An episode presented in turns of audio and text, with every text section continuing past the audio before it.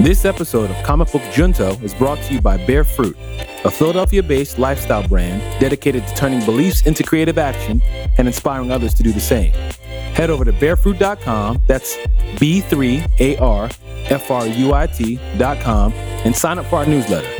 While you're there, check out our other podcast, The Beautiful Struggle, a weekly conversation series hosted by me, Octavius A. Newman, featuring various guests telling their origin story. Don't forget to grab some merch from our online store.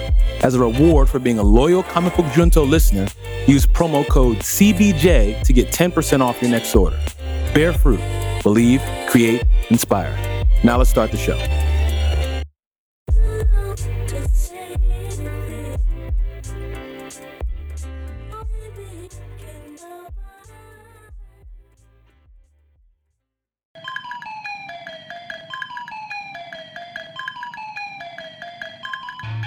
Hello and welcome to Comic Book Junto, episode 33. Adam made the episode 33. Yeah. Yeah, It's lit. It is, isn't it? Yeah, it's lit 33 times. We out here. I am your host, Octavius A. Newman. I am the creator of Bear Fruit, and I am here with the guy you just heard me talking to, my co-host, Adam Jamboree Tatteris. okay, okay. Yeah. Jamboree. I'm a jamboree. I'm a I'm a that's a kid's store. It's like a, ch- a child's uh, clothing store, is it not? Something like that. I think it's jamboree. That's probably not the literal definition of jamboree. That's just that's what it makes me think of. that's what that, that's what you feel, but it actually is it, it, the definition, according to what the Googles have just told me, a large celebration or party, typically a lavish, lavish and boisterous one. I am a lavish and boisterous. So this party. could be comic book jamboree, actually. instead of comic Hey, yeah, yeah. This is that's something that Andrew WK can get into that party lifestyle. That's yeah, what- or we could just about. have comic book jamborees in real life, like live meetups. How about that? Yeah, I like a comic book jamboree. Jam, Yeah. jam- I can't even say it correctly. Let All it I out. can think about is that when I was a kid, I would be in the shopping mall, and next to KB Toys was Jamboree. Jamboree was for little kids, and KB was for me. Mm-hmm. Uh, so that's what I think of. I 'Cause just I'm a big that- kid now. I'm a big kid now. Exactly. It was Yeah. like wood. blo- Everything at Jamboree was made out of wood blocks. Ain't but so much we can do with these blocks, mom. no. I mean, stop taking me in here. I've been had blocks, mom. Right. I want points of articulation now. come on. We got to get these action figures. Dang. Take me on into KB Toys. Yeah. Let's go to Toys R Us.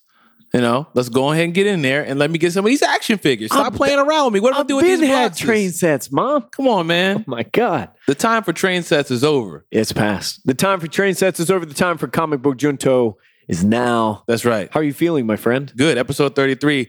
Correction. We said that last episode was our 40th e- episode. Correction. That was our 41st episode. That's right, 41. This is now our 42nd episode. Ooh. We have done 42 episodes of Comic Book Junto Jamboree Jones. See, my parents said, What are you going to do with your life? That's Mhm. so great. This is it. This is it. gang, gang, it's gang, lit. gang is lit. we have a lot to talk about today. Yeah. Before we get into it, you want to shout out Bear Fruit. Yeah, this podcast is brought to you by Bear Fruit. Bear Fruit is a Philadelphia based based lifestyle brand, which you can learn more about by going to bearfruit.com. You can sign up for our newsletter. You can check out our store, check out our other podcast, The Beautiful Struggle. You can check out the merchandise that we're putting out on a regular basis, grab some stuff. And um, yeah, hopefully you guys like that kind of stuff. I uh, hope you guys like the new merch that I'm putting out on a regular basis. I got more stuff coming. It's about to start getting cool outside, so we're gonna have some some you know God, fall. I fall merch Yeah. transition. anything. I, I I need this weather to change. Yeah. I need the climate to to no chill. No chill. Okay, this summer has no chill. Yeah, we were standing outside today. We happened to go to comic book, comic book store together, Brave New Worlds on Mm. Second in in uh, Old City, and we were standing outside talking. Adam literally said, "I- "I have to get out of this heat. This is too much. I hear I hear everything you're saying. this has to stop." so yeah, um, I hear you guys responding via Twitter. Thank you for talking to us. Um, saying that you guys would be into comic book junto merch so i keeping that stuff in mind and of course anything that we make would be the same um, have the same quality and care put into it that I would put into anything that we've made for Bear Fruit. So if you have an, if you want to get a kind of a grasp of the quality level of the merch that would be uh, associated with Comic Book Junto, just go to bearfruit.com and check out the store, and you can kind of see what kind of stuff we got going on. Also, um, Follow Bear Fruit on Twitter, Instagram, and Snapchat. All the same thing at B3ARFRUIT. Oh, and so many people on Twitter, by the way, helping us out with hashtag mm. CBJ Thank you. for NYCC. Thank you. Thank you. We see you. Thank you. We see you. Thank you. Yeah, that that is dope as hell. So, a lot. listen, you guys are listening to this as early as the 11th, Thursday the 11th. So if we haven't heard by the time you're hearing this, the the date that we're supposed to hear back according to New York Comic Con's website is tomorrow. Is Friday is is Friday the 12th. Yeah. Now, if you have New York Comic Con tickets and you've purchased them, remember you have to connect them to a fan verified account. If you're listening to this right now and you have tickets that are not connected to a fan verified account, you're about sna- to lose. Them. I'm gonna snatch them up. you're about to lose them. I'm just just reminding you. Make sure you connect it to a fan verified account, or they're going to take those tickets and refund your money. All right. Um, and on some real stuff, if you got a Saturday ticket you're trying to get rid of, we're trying to get one for Adam. So hit us up, comicbookjunto at bearfruit.com or at comicbookjunto or at Adam Teteris or Octavius A. Newman. And I'm, let me just refresh my inbox here. And nope, nothing from Comic Con. Okay. It's it's it's incoming. You know, I Yeah. know it's on its way. Yeah. I know we're getting some some some rapport, some reconnaissance Hopefully. from the powers that be. I Yeah. feel it in my bones. Mhm. But uh, shouts to everybody who used the hashtag CBJ for NYCC. Yeah. We see you. That means a lot. Keep it up. Yeah, it's very, very kind of you. And if you're listening, and if you haven't done that, at ny underscore comic underscore com con, let them know that you want them to bring the comic book junto panel to New York Comic Con. Mm-hmm. You know, let them know that. Use the hashtag CBJ, the number four NYCC. Mm-hmm. All right, Uh, we have much to get into today. so let's dive in. Yeah. Uh, comic news. We're just going to kick off Suicide Squad. Mhm. We got a, we have a Suicide Squad rundown. Yeah, We have a lot to talk about on Suicide Squad. Seems like everyone is talking about this movie and no one can agree. hmm It is it is one of the more divisive movies I can think of. I, I was talking to the, the guy who delivers packages to Indy Hall today. Mhm. His name is Andrew. Andrew, thanks so much for listening. I know you, you're busy. You're Thanks busy, for the man. five stars and a positive comment, though. Thank you for making time for that. Appreciate you. And if you're listening and you haven't given us uh, a review on iTunes yet, go ahead and give us five stars and a positive comment so we can Mm-hmm. get this podcast shared with other folks. Yeah, and rate us on Rotten Tomatoes. You know, whatever. Just get us out there. Right. Uh, but I'm talking to Andrew, and he says, "Did you see Suicide Squad yet?" And I said, "No, I haven't had the chance." And he says, "Well, I loved it. It was amazing." And I said, "Really? I've, I've been hearing the, the craziest things about it." And Yeah. he says, "Well, look, if you don't like it, it's because you're a hipster." Yeah. And I was like, Is that right? okay, okay. All right. Thanks for clearing that up for us. Yeah. So I, I I looked down at my like tight fitting you're like, apparel, and I said, Is- "You know what? Is he talking about me? You're right." Is- You're is he- right. I can't refute that. So okay. Uh, okay. Yeah. Sure. Yeah. Well, I've seen it. Adam hasn't seen it. Once Adam I'm sees getting it- there. I'm I'm doing work. Once Adam sees it, you will have a one shot coming your way. That's So right. Stay tuned. Uh-huh. But on the topic Suicide Squad, it seems like it is doing all right. Mm, like uh, money-wise. regardless of opinions, yeah, money wise, it's it's raking it in. Uh, it pulled in thirteen point one million dollars at the Monday box office. So I guess that is accumulative since it came out. That's the the first weekend, opening weekend. Mm-hmm. yeah, everybody who's a part of geek culture, everybody who's a part of pop culture is going to go see this movie. Yeah. You know, this is this is the movie that's out right now, and that's the movie that everyone's talking about. All the YouTubers are doing reviews. Yeah. All the websites are discussing it. So um, it makes sense that it's really popular. Now, whether people like the movie or not, you know, I'll tell you. I'll, I'll tell you who does not like the movie. Who's that? Die Antwoord. Yeah, yeah, yeah. Is Uh, it D or die? D. D. I. E. Okay. Uh, it's uh, Afrikaans. They're down in Cape Town, I believe. Are they in Cape Town or are they in Mm-hmm. I, have no- Johannesburg? I don't really bang with them. Like South that. Africa. Okay. I saw Die Antwoord mm, last year, maybe two years ago. Mhm. VIP at the the Electric Factory. Okay. I like them, Yeah. but they say David Ayer, uh, the director of Suicide Squad ripped them off, ripped off their style. Yeah, I heard about that. And I, I see some of the comparisons between Joker and the way the tattoos are done, uh, between a Ninja, one of the rappers in Die Antwoord, and you know the Joker, Jared Leto's Joker. I see some of the stylistic things, like the backdrop, the the graffiti and, and artwork behind Harley Quinn, Yeah. and some photo shoots b- between Yolandi and Ninja. I see a little bit of that.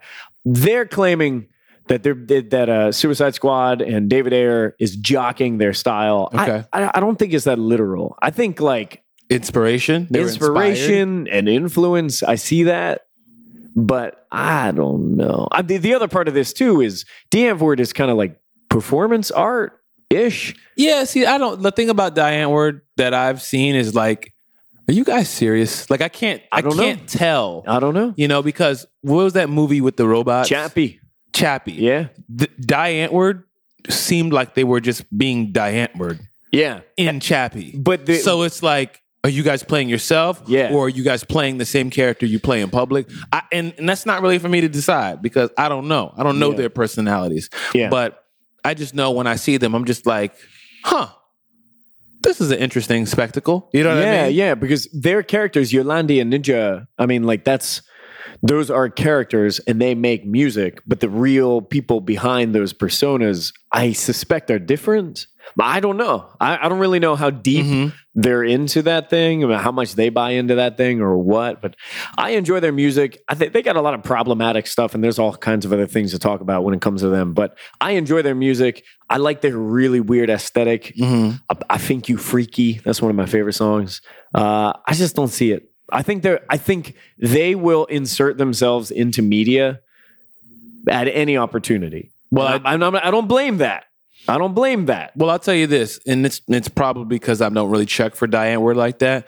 When I look at Jared Leto playing the Joker, and when I look at Margot Robbie playing Harley Quinn, I don't Yeah. think Die Antwoord. But Yeah, yeah, sure. when you point out Die Antwoord, yeah, it goes, oh, oh, now that you mention it, and I now that I look at it, it's like, okay, Yeah. I see that. But the other thing is, Harley Quinn's looked like Harley Quinn for longer.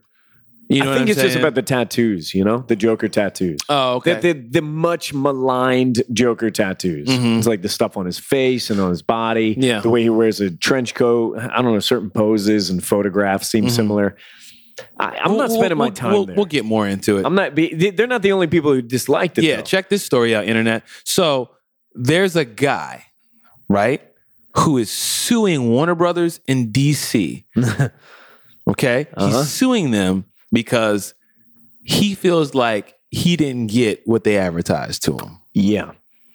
Specifically, he didn't get the Joker scenes. Yeah. that he was promised. Yeah. The Joker scenes that were prominently featured in a lot of the trailers. And in fairness, there are a lot of people who are reportedly surprised by the lack of Joker in Suicide Squad. Mhm. And given the way they've advertised it and the amount of time they spent with Jared Leto and the behind the scenes stuff and talking about his character, it is surprising to find out that he's not in the movie so much. But listen to this. Listen, But this- li- this listen- guy- Listen to what this guy actually wrote, right? Okay, so spoilers, spoilers, spoilers. If you're one of the people who are like blackout congregation, I don't want to know nothing about nothing about nothing. I haven't seen the movie. Well, fast forward. Um, but if you don't mind hearing this story, then listen up. Here's what he says Suicide Squad trailers showcase several specific Joker scenes that I had to pay for the whole movie just so that I can watch, just so that I can go watch those specific scenes that WBDC had advertised in the trailers and TV spots. Um, none of these scenes were in the movie. I drove 300 miles to London. What? yeah, I'm I drove 300 mile, miles to London to go watch these specific scenes. They had explicitly advertised on their TV ads, and they didn't show them to me. yeah. What? I mean, I'm, Why are you driving 300 miles I don't. to go see a movie? He's from Scotland. He goes on to say he, he, he's from Scotland. He drove from Scotland to London. I do not understand that. I feel like that is maybe a bad reason to visit London. I'd be like, what? I, don't know. The the the title. This was all in a Reddit post, and the, the name of this Reddit post is gold. Here, this is the, the the subject of the Reddit post. My brother, in parentheses, who is a lawyer, Mm. and I are going to sue WB and DC for false advertising, Mm. misleading visual images, and gaining a profit from us and millions others, million others due to these acts. Our case has been accepted. We begin 110816. And he goes on to compare movie trailers to advertisements of a McDonald's menu, which, okay, like I kind of see that. You know, you, you go to McDonald's and they show you the burger. You're like, yo, let me get that quarter pounder. That's, look at that golden bun, Mhm. perfect crisp lettuce. That's Mhm. beautiful. And when it comes out, it looks like somebody like smashed it, gave it the people's elbow, ran it over with a car. Well, that's what you get for watching all them trails to begin with. See, see, what I'm keep. oh, see- here you are saying, See what I keep telling if y'all? You didn't watch these trailers. This one. That's why I keep telling y'all. You, you know, you keep watching all these trailers. You go in here with these expectations, and you get let down. This is not the first time this sort of thing has happened, though. When Fantastic Four came out, the the most recent Fantastic Four, there was a lot of footage in the trailers of Thing doing stuff like being Right. dropped from Sure. a plane and Sure. going smashing stuff. Yep. None of that made it to the flick. Yeah. None of that made it to the Mhm. flick. And apparently, Jared Leto was even surprised how little of his performance is in the movie. Mm. So there's some interesting aspects of this, but y'all, Suicide Squad fans, with the Rotten Tomatoes petition and now the the the court case. I can't help but feel like this is a case of entitlement. Like, I mean, I understand your frustration, but for you to go as far as saying that you're going to sue them because I think it's a joke. It's got to be a joke. I don't. Th- it I- has to be. Adam, you're thinking like someone who's got some sense. Okay, the world is not full of people who only have sense. The wo- the world's also occupied by people who ain't got no sense. That's Octavius, right. Ain't got no sense. Listen to this. This is the beginning of the the Reddit thread. hmm Movie trailers are like food menus. Okay. Well, talk to me. They give you a preview of what you're going to get. Uh huh. If you look at a McDonald's menu and you choose to get your favorite burger, Right. presented or showcased in a nice picture with pickles, Right. Right. chicken. First of all, chicken, favorite burger.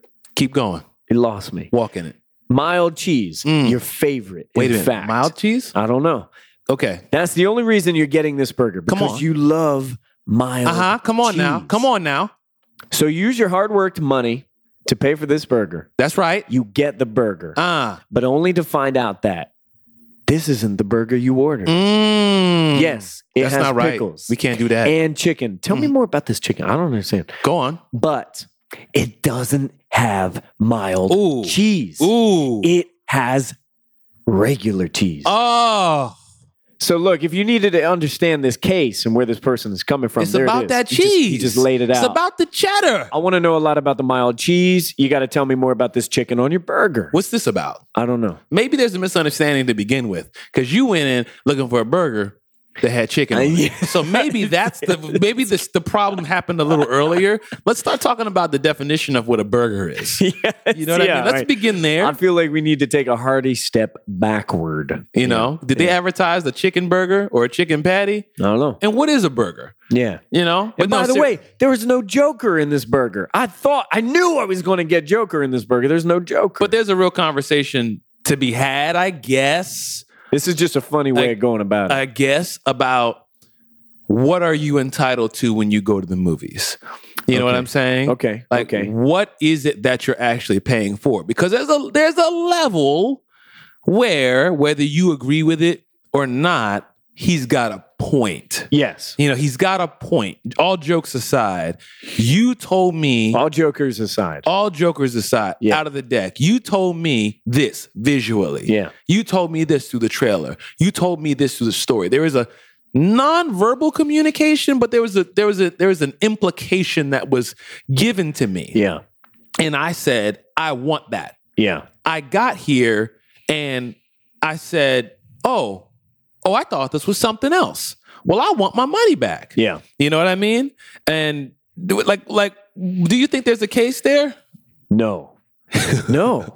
I'm I'm who in their right mind would actually pursue this, spend time and money and effort on this? I mean like don't get me wrong, it's some sort of injustice, I guess, but let's stay relative here. Like, uh, can't you just walk out of that theater and say, that was whack and not what I wanted Mhm. and just leave it there? Yeah. Okay. Here's another piece that he wrote. I waste a lot of money paying and traveling to go watch this movie because of these specific scenes they had advertised to me and Yeah, all of us understand. saying, hey, check out the preview. This will be in the movie. Come watch it on the 5th. All lies, he explained before continuing. Now I'm taking this to court. I want a refund. The trauma of being embarrassed as I was being kicked out and people laughing at me for wanting my refund, and also the 160 pounds of fuel money I used to drive to London from Scotland. See, th- see, see, see, see. You went in there and you act like you had no home training. Is what you did. Yeah. You went in there, you made a scene, and now you want to sue them because you were embarrassed. That's the part where you lost to me. You know what I'm saying? If you're like, Yeah. yo, man. I want to ref. I think you have a like a legitimate beef, which maybe culturally we could argue with, like because this is a cultural norm conversation. now. Yes. Like, yeah. at what point do you go, hey, I just want my money back? And then the manager goes, do, quote, you know, do what's right for the customer, which is super ambiguous. Yeah. But at the end of the day, the manager or the customer service person goes, okay, we want you to be a return customer. We'll give you your money back. It's no big deal. We're going to make a bazillion dollars off of this movie. Giving one person their money back is not an issue. yeah. You know what I'm saying? At Yeah. what point can you actually go? I, I'm not. I wasn't satisfied with that. You know. I don't know. I just think But when we go to suing because of it, that's just it. you, you can't. I'm suing because of trauma of, being embarrassed as I was being kicked out and people laughing at me. That's got nothing to do with me. Yeah. You made a scene and you got embarrassed. yeah, yeah, That yeah. Warner Brothers in DC and Jared Leto have nothing to do with your your ability and your social skills in a in a situation of conflict. That's Yeah. not that's not on me. That's right. You know what I mean? Now, if right. you want your money back because you're not, you weren't satisfied, now we're having a real conversation. When you start cussing and screaming and hollering, I'm not saying that happened, but apparently you had to be kicked out. Yeah. So you know there was something that someone made a decision and said this guy's got to go. And from working in retail, you and I have both had Yes, experiences Conflict resolution. where it's like you need to leave, sir or ma'am. Let me just go ahead and triage this right now. Get out. Triage is the word that we would use oftentimes. Let me just, I, I understand your complaints. I feel you. I understand. Let me just go ahead and triage this for you. right now. Imagine you walk into the technology store. I just want to make sure that you get the chicken on this burger Right. that you asked for. um, internet. Imagine you walk into the technology store Yeah. and you want an appointment and that appointment's not ready when you think it should be ready That's that's right. you know and then you make a scene they ask you to leave can you sue the technology store for your embarrassment Uh, I don't know. i don't think so I'm not so sure. yeah Ah, okay, look, more Suicide Suicide, Squad. Squad. Okay, can we can we talk for a second about Purple Lamborghini? tell me more because i ain't seen it Okay, Purple Lamborghini is a single, a single, a single from the Suicide Squad soundtrack. mm-hmm. Rick Ross and Skrillex. huh. Okay. Oh, uh, two two things. First of all, um, as soon as you say Rick Ross and Skrillex, you know, like for me, those those two elements, those ingredients, I Mhm. think I don't want to eat this. I don't want to consume this. i don't want to eat rick ross and skrillex no, either. I'm just saying. I'm like, yeah, I not see- I I'm not interested in consuming Rick Let- Ross or do- Skrillex or them together or separately. Don't twist this. I'm saying I see what you're serving up, and these these primary constituent ingredients, I'm not interested. Got you. I'm not interested. Uh, and the second thing, this song is trash. Okay, And I haven't listened to it all the way through, so I can't have a, I can't have an opinion It's a yet. bad song, but I heard it, but I I wasn't listening to it. You know what I mean? It's like as a part of the movie. I didn't really like. That's the best way to listen to it, actually. Got is you. to just like have it on, just not like really hear it. It's I'm saying this from from my personal experience. Listeners, if you like this song, I'm not this is not me saying you're wrong. I'm I'm just saying I do not care for this track. And the music video for this song is outrageous. And the Joker is in it. Jared Leto as the Joker is Mhm. in it. Mhm. He's in a tux on a yacht, on a speedboat, uh huh. at a crime scene, Getting a check. looking weird, looking kind of awkward too. Everything about this just not good. Everything about this is not good. And I Mhm. keep thinking this is this is a part of the marketing structure. Yeah. Like this. Yeah. This is it. This is Suicide Squad. Song is whack. this. This. video is whack. Oh, Ah. yeah. That's what I have to say about that. If, if you haven't seen it, uh, you should you should see it. You should look it up on YouTube. Mhm. Look for Rick Ross Skrillex Mhm. purple Lamborghini. I can't. I can't even do it. I can't even do it. Hey, No. well, moving on from Whatever happened to Kiss from a Rose? Like, give me some. Seal, give you me want some, you want to go back to that? Yeah, huh? let's go back to that. Was DC? That was Okay. a DC right, soundtrack. You want to go back to the Prince soundtrack for the bat for the for yeah, man. Give me the Batman. yeah, Everybody do the Batman. right. No. Amazing, amazing videos where Prince is Prince, Batman, and the Joker. All yeah, in my day. okay, tell us about your day. Back in my day, DC motion picture soundtracks, quality, Mm, quality stuff. I still listen to Kiss from a Rose. yeah, Yeah. Baby! Kiss from a rose. I know all the words. Apparently, I got 'em see all. that. I got 'em all. I I can't sing a Skrillex yeah. song. There's no singing. Yeah, you can. Wow. Whoa, whoa, whoa, whoa. That's it. Excellent. Now, That's what the words are. had to look you, you got them up. I had to look that up on Genius. Rap genius. Yeah, they gave you the words. What's what are Skrillex uh, lyrics on Purple Lamborghini? Womp womp. exactly. Take an opportunity to watch it. Uh, you know, just sit down, enjoy yourself, have some fun with Purple Lamborghini. Yeah. Let's transition a little bit into DC. Word on the street, word on road is that we have a Man of Steel sequel coming up. Yay! Mm. You weren't happy about the last Man of Steel. No, I did not care for the first one. You weren't happy about Batman v Superman. That's true because I thought it was kind of fitting the same style guy. You're not excited about going to see Suicide Squad. I, I am excited to see Suicide Squad because Okay. I think it looks different. Okay. I think it looks different. I like Killer Croc. I like the bad guy angle. Well, we're going we gonna, we gonna talk I about just want Will Smith. I just want a Bad we Boys gonna, movie. I am excited to talk about all of those things because I have thoughts. I have lots of thoughts about this movie. Yeah. But I know you're excited about Wonder Woman. yes, I know you're very, are you- very. Are you excited about Justice League? yeah, I could get into that. Not really. You heard him, Adam. He's not really into it. You, you, you, heard, you heard him, internet. I'm- I have, I have questions.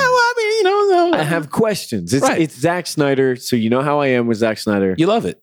I eat it up for breakfast. Right. Like Skrillex and Rick Ross. Yes, exactly, exactly. Right. It's a balanced breakfast. I love it like I love Skrillex and Rick Ross on Purple Lamborghini. so that gives you, you know, the context of how Adam feels about this. So looking at Man of Steel as a sequel, what are your thoughts? Uh, my thoughts. I really like Henry Cavill as Superman. Mhm. I just think he looks good, and I keep wanting to give him opportunities. Like Mhm. I want to keep giving you chances to blow me away, to show me that this this was, was a good thing. He he did not deliver for me in Batman v Superman or the original Man of Steel. So when I think of Man of Steel two or whatever the sequel might be, I think okay, I'm going to give you this shot. I'm giving you this opportunity. Mm-hmm. Show me something good. Show me something new. And I want that to take place. I, I have hope because I love that character. Yeah. I have hope. What I know is Zack Snyder movies, if this is going to be done by Zack Snyder, we do not even know. Because we that. don't know. We don't know that. Might go in a different direction. We don't know if it's even happening in 2018, 2019, when it's going to happen. Uh, I would love a new take on the character. We can keep the continuity and just kind of wrestle with some of that stuff, like the destruction of Metropolis, some of that deep. I don't want the DBZ feeling, like that Dragon Ball Z Mhm. Yeah. feeling that we had in the first one. Yeah. So I, I, I'm ready for a sequel because I don't want the characters' movies. I don't want Superman movies to be bad forever. Yeah. I want this I don't think that back. they were bad to me though. for Man of Steel. Yeah, I didn't think it was bad. Uh, yeah, no. I enjoyed it. Yeah. So how do you feel about the sequel? Um, I'm interested for sure. I want to see what happens. Um, I am more discouraged about where we're going as a universe, DC. DC Universe. That that In general. I'm not like Zack Snyder as a director and blah blah blah. I'm kind of like, what are we doing? Because I feel like with Marvel, I have a very like you know when I'm driving, Mhm. Let's say I'm driving a car and I'm with some people who are giving me directions, and I go, where am I going? They go, straight. And I'm like, you didn't say That, anything. that, that does not. That help doesn't me. help me. That does not help. Well, well, but where where am I straight to what? Well, just keep going straight. And it's like but you know what? I, you know what I love. You're not you're not so with with with with Marvel Cinematic Universe Yeah. down to Marvel TV, down to Marvel Netflix, it's kind of like go down three blocks, make a left. You're gonna see a Starbucks. Do, you know what I mean? You know exactly where we're going, and you don't know what's going to be on each stop, but there's a very clear path. Sure. Because they've done a good job to create the universe, create the storytelling, and you recognize the kind of storytelling. Yeah. With DC, everything's new, everything's random. We have no like, and we haven't built any relational capital with this with with with DC. Yeah. There's a lot of relational capital that Marvel has to the point where Marvel goes, "We're going to do Silver Surfer." You I'd go, trust- "Yes, Trust me. Yeah. I- yes, Yeah. We're going to do." You know, blah blah blah. Ego, the Living Planet's going to have his own movie. I have no clue what that's going to be about, but I'm in. Yeah. you know what I'm saying. When you go, DC is going to do Superman number two. Superman yeah. the no, arguably number one or two, you're like, I don't know. That Yeah. goes to show you, like, you Uh-huh. don't trust. You don't. Young Metro doesn't trust. Yeah. No, absolutely. what I mean? And you know what? It has everything to do with uh, the the proof of product yeah, and caliber. Like the caliber of caliber, caliber. The caliber of Marvel movies has been proven to us. Mhm. We we and see they've taken the time to build it. They and then when they assume anything, when they separate from the, the primary path, when they give you something like Guardians of the Galaxy, you're like, oh, ooh, we don't know anything about these characters. I but like this. this. Looks fun. This this was like a nice diversion. I appreciate this. Uh, whereas with DC, Ant Man. Nobody knew what the heck an Ant Man was. Well, we knew, but you know, the regular pop culture community was like, "What's an Ant Man?" You know, what I mean? what's amazing too, because that, that was the original slogan for the movie. Nobody knew what the heck an Ant Man is. That was the original. That was the original slogan. Yeah, What's an Ant Man? don't nobody know what an Come Ant-Man Come see is. All right, okay, yeah. word. I yeah, but, but the thing that I like about DC, what I love about DC Universe, is at any point in time, I swear to you, they can just hit that button. Boop. Now we're in Earth Two. Scrap all that. everything you know. Everything you know. Yeah, just don't- fresh reset. So I'm excited Oh for. damn, we just got rebirthed. Dang. What is the rebirth? I was just getting how do you comfortable. e- how do you even Yeah. how do you get birthed again? yeah. Sorry, we're doing Man of Steel 2, but it's it's not a direct sequel. It's actually Man of Steel Earth 2. Ugh. Oh. Yeah, okay. I, I and I can't. I'm trying to reserve like speaking on Suicide Squad. yeah. And when we talk about Suicide Suicide Squad in our one shot, I think even all the more I'll be able to kind of flesh out where I stand. Yeah. Um, however, I think if you're making a real real comparison, it's like it's like, for example, someone who cooks and you're like, who's cooking? Mm. Such and such is cooking. You'd be like, ah, sometimes it's good, sometimes it's well, what well, what what you making? Yeah, right. You know what I mean? I don't know. Last time he was behind the grill, I got food poisoning. Yeah, it's like, what is he making? Yeah. Well, oh, he, oh, and then you'll go, oh, he can make that. Yeah. Well, who, who making the potato salad? Oh no, they can't make. No, no, no. No, they, no, they, no, they no, can't I make the potato salad. I don't trust them. They can't make the potato salad. Yeah. But with Marvel, it's like y'all want to go eat at such and such's house. Yes. What's it Mm. making? Doesn't d- doesn't matter. It doesn't. Whatever they make, it's going to be amazing. Yeah. I don't care if they make a peanut butter and jelly sandwich. It's going to be an amazing peanut butter and jelly sandwich because I just trust their pedigree. I trust their track record, and even if it's not as good, Yeah. it's they have so much money in the bank that it's like absolutely. Yeah. You know what I mean? Yeah. Sometimes a misstep. Yeah. Yeah. So that's how I think about that. I feel you. Speaking Uh, of, and speaking of which, speaking of being excited Sure. about you know Marvel, we have seen something that has really really made me excited. oh, yes. We have got more Luke Cage information. Yes. We got the Luke Cage poster, yes. which is a black dark skinned man with a t-shirt with bullet holes in it, Mm-hmm. arms folded. Like It's, it's a powerful image. now what? It's a powerful image. I think the fact that they put the bullet holes in there, of course, to illustrate that he is Luke Cage in like invulnerable skin, that, Yeah. that sort of thing. But at the same time, right now, 2016, Yeah. you put this man looking tough and like you're shooting at me. but Doesn't do I anything. Don't do nothing. That's strong. Yeah, the director of the series said, I think the world needs to see a bulletproof black man. I gotta tell you, man, at this stage in my life, there are a lot of things that almost move me to tears Mm. on a regular basis, which haven't moved me in the past. But he, I, I don't even that like that touched me so much Yeah. and I didn't even expect it to. He's like, the world needs to see a bulletproof black man. And as a black man, it just like almost moved me to tears. It's kind of like, I didn't even know how much that would, would affect me. Like you didn't even realize how powerful that would be. yeah, just Yeah. to just to say those words, it's like to be able to it- when we see all of this death, we see these men of color and women of color and people of color being gunned down in the streets and there not being really any justice or any repercussions happening. Yeah. Seeing people trying to do the right thing and still being gunned down to see someone who represents even a even in a show we haven't watched yet Yeah. see someone who's represented as you can't gun me down Yeah. you can't mow me over you can't just push me over it's just like the without the story the the imagery is powerful and That's it just, that is just the poster. yeah Uh, we haven't even bitten into the trailer. yeah which i haven't watched black eye congregation You you have not seen the trailer, not No. not at all. i i was tempted to Yeah. but you know i ain't messing with it it's amazing. And more than anything else, more than the visuals, it's the music. Mhm. Because there's a lot of talk about the it being scored with uh, by uh, Ali Shaheed Mhm. and Adrian Younge, Mhm. and the music backs it up. Music seems to play a really big part. We've Yeah. talked about the the the correlation uh, and significance of music to this show.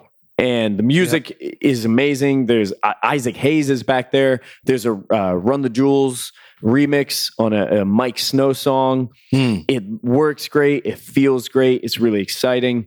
The visuals look great. We we get a peek at Luke Cage's old school armor, the uh, the like gauntlets on his wrists, and he's got the like tiara on his head, like that old school John. yeah Uh, when he had a fro like popping Yeah, out of yeah, his like yeah. silver tiara. yeah Uh, we get a peek at that, and I- I'm very very excited for this. But I have to say something. Mike Colter, I don't think he's a very good actor. Hmm. I, or he's given lines that just sound chunky.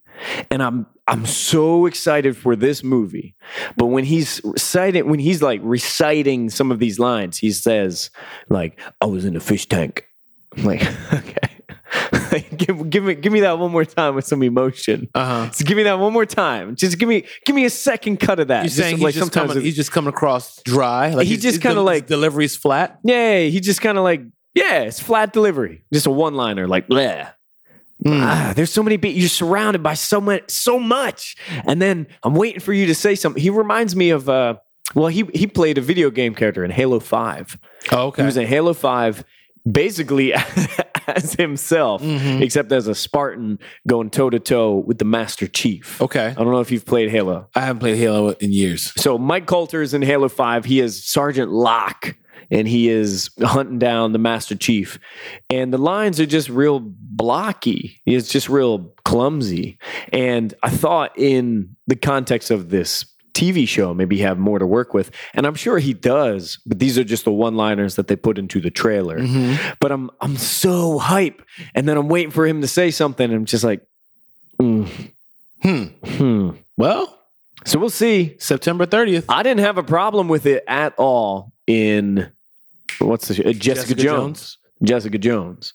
So I don't know, but it's something that I don't think I've heard other people point out. I wonder if I'm the only person who thinks it. Mhm. That probably doesn't even matter. Probably does not even matter. The one thing I'm interested in seeing is action. Oh yeah, Because I will tell you, he hates doors. I'm- hates doors. Hates walls. I'm very excited about Iron Fist. I'm- excuse me. I'm very excited about Luke Cage. I'm very excited to see this movie come to life.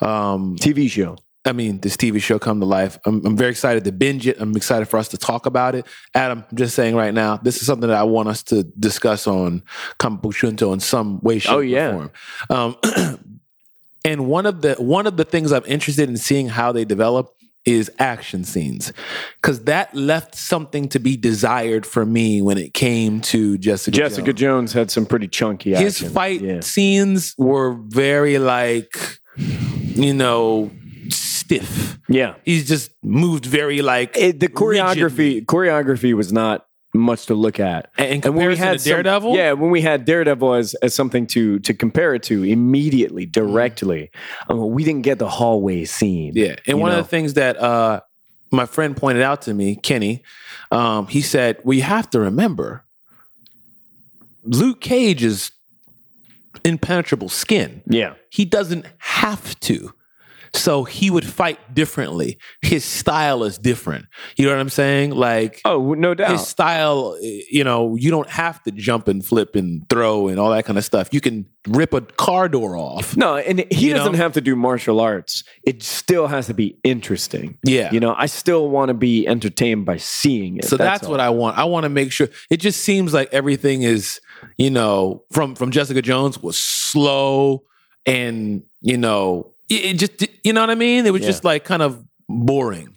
What- it was lumbering. That's the word. It was He was a lumbering. he was a lumbering kind of fighter. He moved Yeah. very slow, very intentional. Everything was like an eye roll and a ugh, like this is a I'm annoyed by this. And that's Yeah. and that's that's cute once, but I want to see you knuckle. You know what I'm saying? I want to see you. I want to see you rumble. You're like I, I'm. This is this is freaking Power Man. I want to see you rumble with somebody. I don't want to see you like walk slow and Yeah. then everything's a slow motion movie shot from Hype Williams and you're punching a hole through the wall. My thing but we'll is, see. We got we have. I haven't watched the trailer, so you uh, the internet might be like, "Didn't you watch the trailer?" My, answer is no. thing is, and the trailer is exciting. The action looks good, but my thing is those punches, those heavy hits, when you know that the dude who's getting punched is is connected to a cable, and they go like they get pulled, like whoa, and they go flying. Yeah. Like that kind of fight style, that scene, I'm like this is just not interesting to watch because I can't see the cables. They've been digitally erased or whatever, but Mhm. I know it's there. It just looks not great. Doesn't look great. I think what's important here, obviously, is we we live in a world where Luke Cage has a TV show Yeah. And it looks amazing. Yes. And that's the bottom line. September 30th. September 30th. I'm in. yeah, same. Sweet Christmas. I, I, want to count. I indeed. want like a sweet Christmas counter in the bottom. And I also wonder, is Danny Rand going to show up in the show? I can only imagine. We, we have a first peek at Misty Knight Mm-hmm. in the trailer. Mm-hmm. Simone Missick, she looks good. I'm really excited about that. And Rosario Dawson Palooza. So Night Oh, really? Nurse. Yeah, she's back. Night Nurse is all up in this. All right. So that's the news for now. Uh, we're going to get into our next segment, which is Talkback. So, Talkback is where we answer questions that you guys send in. So, you can send your questions to comicbookjunto at bearfruit.com, or you can pose questions through Twitter using hashtag AskCBJ, and we might answer your question on the show. All right. So, this week, we're going to be getting into a question from Kenny Sparks. Um, aka Simba Sparks. Simba. All right. And he uh, asked via Twitter, hashtag AskCBJ, how much responsibility is in the hands of white actors when whitewashing occurs? Should Damon and Johansson look at a role and say, I think it would be wrong to those people to cast me as their savior? Or is there no problem with them getting this money? Hmm. What do you think? I think that's a very good question. Mm-hmm. And I don't know exactly how to answer that. I I think one of the things, first of all, thank you, Simba Sparks. Appreciate for that, sending brother. this in because this is a conversation that Octavius and I and others have been having uh, in light of what what is the name of the movie? The, the Great Wall. Uh, the Great White Wall. Ma- yeah, yeah, the Great White Wall. Yeah, yeah, yeah. yeah, the Great White Hope, the Great White Wall. yeah. Uh, it's it's an interesting conversation to say the least because there's so many aspects of it. But um, it, I wonder there there are certain questions that need to be asked, like Matt Damon, Scarlett Johansson. How Tilda Swinton, Tilda Swinton. the guy who played whatever. Yeah, how involved are they in understanding exactly what the movie will turn out as? Mm-hmm. What the supporting cast will be doing? Right. You know, can they see the forest from the trees? Do they know exactly what this is going to look like when it's all shot and done? Do they have any say whatsoever? Maybe they have certain expectations given historical context and what they've seen before. But do they know what the marketing department's going to be like? Do they know what the trailer is going to look like? I remember we talked about Ghostbusters a lot because people hated on that new Ghostbusters trailer. Mm-hmm. And uh, I remember seeing a quote from Melissa McCarthy. And Melissa McCarthy said she was shown the trailer and said straight up, this sucks. This this commercial for this movie that I'm in, that I'm proud of, Yeah. this ain't it Mm-hmm. And they still use it. They use it anyway, Right. Regardless of her input or contribution. So, you know, how complicit are Matt Damon and Scarlett Johansson? I, just as examples uh, in in this question, I don't know. It's hard to say, but it makes me think. I would love to hear those people speak about it, even if even if by handled by whomever helps them with their press and relations, right? Their their public relations. Like say something on it. Like say how you felt. If you felt weird, say something on it. If you feel like you can defend the picture, or even if you're just saying, "Hey, look, I understand where you're coming from.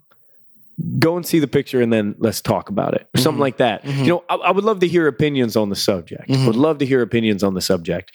This scenario with the Great Wall, we've had opinions from the director. The director of the movie has gone out and saying, "I don't understand why people are so upset." Hmm. And the director is Chinese, makes a ton of really amazing Chinese movies. Yeah. This movie is a Chinese made movie. It's being basically fundamentally funded by Chinese government. Um, so it's a really big deal. And the director comes out and says, I don't know why people are so upset. Why is everybody so upset? It's not whitewash. Matt Damon is just one dude and everybody else is Chinese. So there are a lot of interesting aspects here. And I don't know how to answer the question other than talk about what I hope for in the future, which is I want to hear from the people in the picture. That's that's all. That's a. It feels like the least I could ask for. You know. What about you? Like, uh, it's an interesting question because it asks you to put yourself in the shoes of somebody else. Well, I think the question. Let me let's go over the question again. How much responsibility is in the hands of white actors when it comes to white when when when whitewashing occurs? So I think that's one question to to have to answer, and the answer is from me. I don't know, Yeah.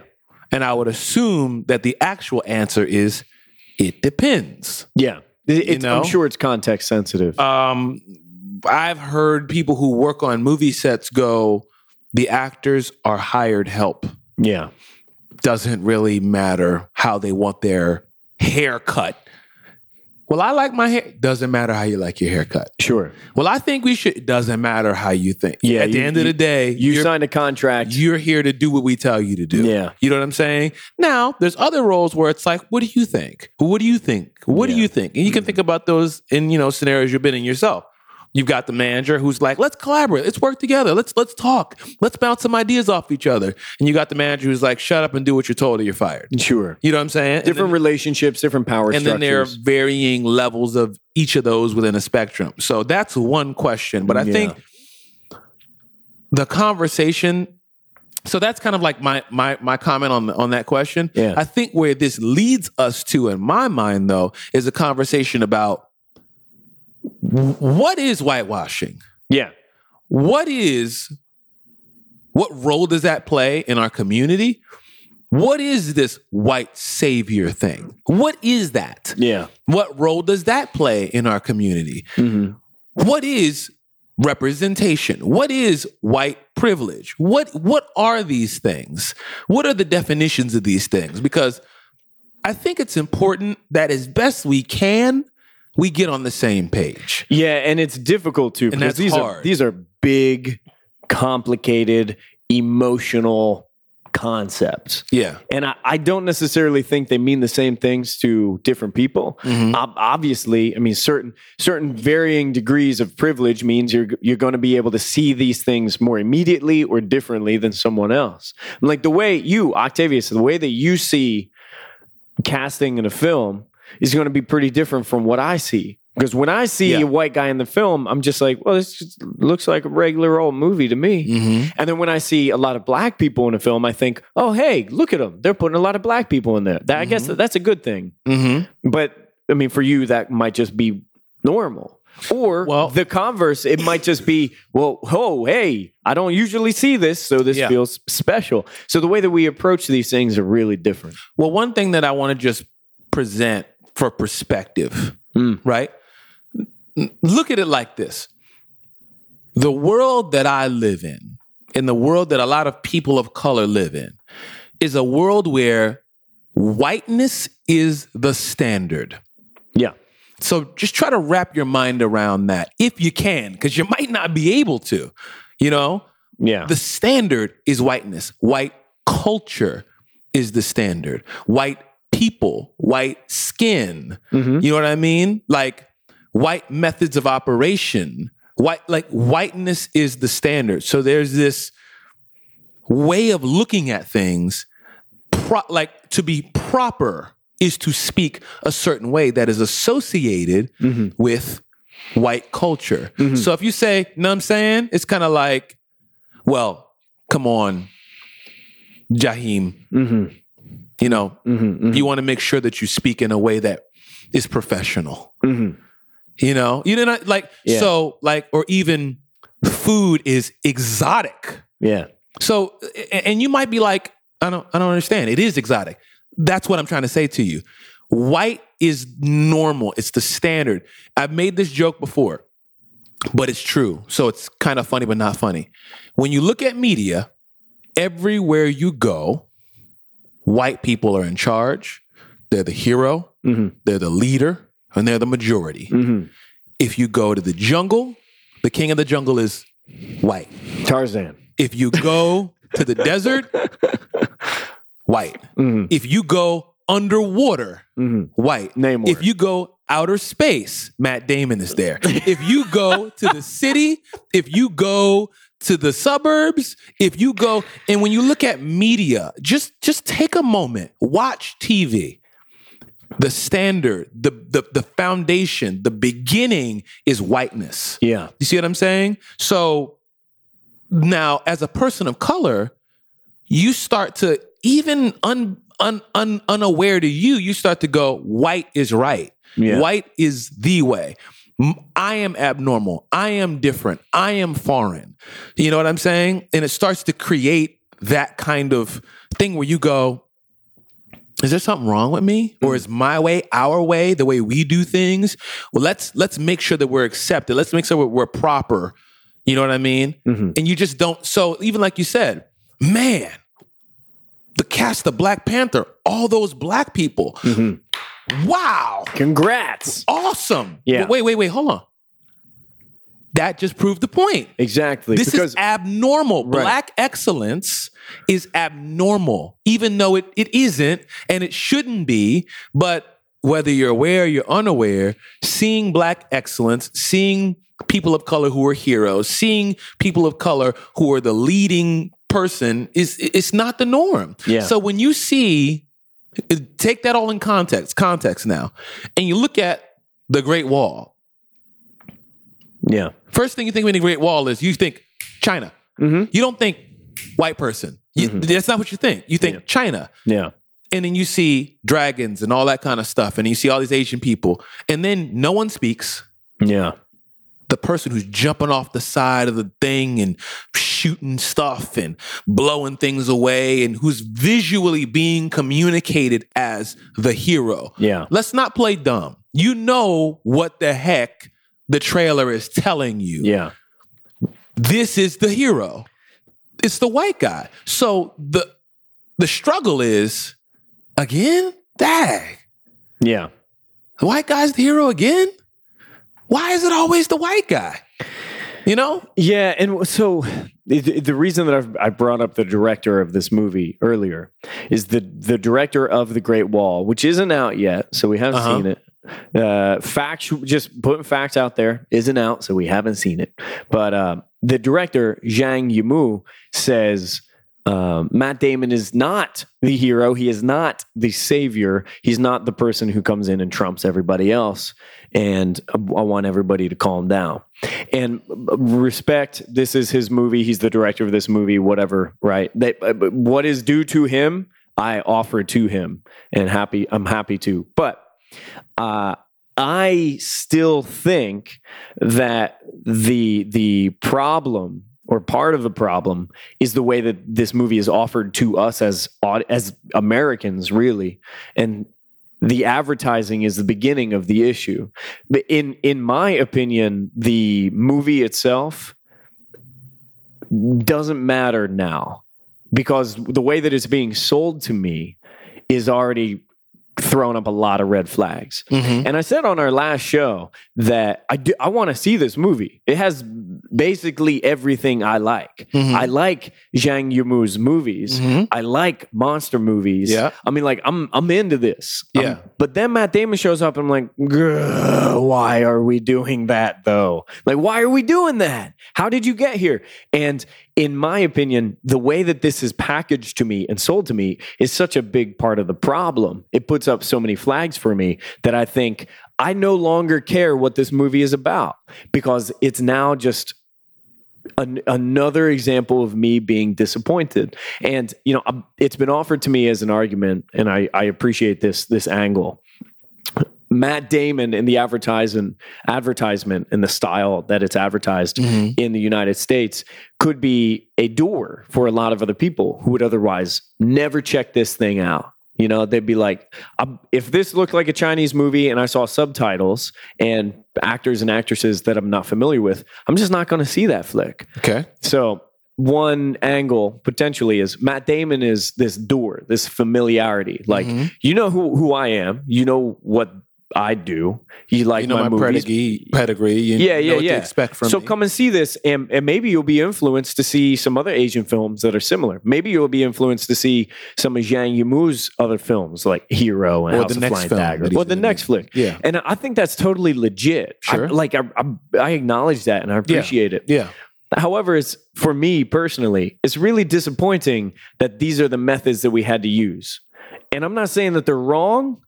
I'm not saying that it's well, maybe I am saying that they're wrong. See, it's it's big fat complicated thing for me to deal with. But it's disappointing to me that it had to be packaged up like this. It's like pilling the dog. It's like there's some level of deception here. Mhm. And it bums me out all around. And uh, I I don't like the idea that this is just the way that it's got to be. Yeah, and I'm and this isn't this isn't an argument of uh, right and wrong, No, and this isn't an argument of yeah, it's uh, not about morality right here. well, kind of, kind of is. Well, I think I think like morality is contextual to the person who perceives it, right? Yeah, I, well, I think what I'm saying is is like I, we can't jump out the window and say this is wrong. No, yeah, yeah, yeah, yeah. necessarily, Yeah. necessarily, but we can, and I think we do have cause for concern. Yeah, And that's really what it is for me. And I struggle, honestly, if I can be very direct, I struggle with the idea of, well, we don't know yet. yeah, So it's like, look, bro, I don't need to get shot for me to be scared of the gun that you just pulled. Does that make sense? I- I don't, see- I don't. I don't. I don't need to actually. You you're know respond. You're responding to signals. Yeah, and and we can have a conversation about that. Mhm. You know what I mean? Mhm. Like because I'm triggered doesn't mean you you're you're at fault. yeah, But what I'm asking you to do is be empathetic yeah, and sympathetic to the fact that there's a thing happening in me. You know what I'm saying? sure, sure. And not poo poo and hush it and shh, shh, shh, shh. You know what I mean? Or Yeah. oh, oh, oh, oh, stop. Like, cause that's that is not to me, it's not considerate of a real concern. You know what I mean? sure. Like if I'm telling you I'm concerned, if I'm telling you that this concerns me and it bothers me, my expectation is not that you I agree. You're right. It's not what I'm expecting. Yeah. What I am expecting is for you to at, at least consider what I'm saying. Like, in a sense, weep with those who are weeping. Yeah. You know what I mean? Sure. Like, if someone's crying and you think they're crying for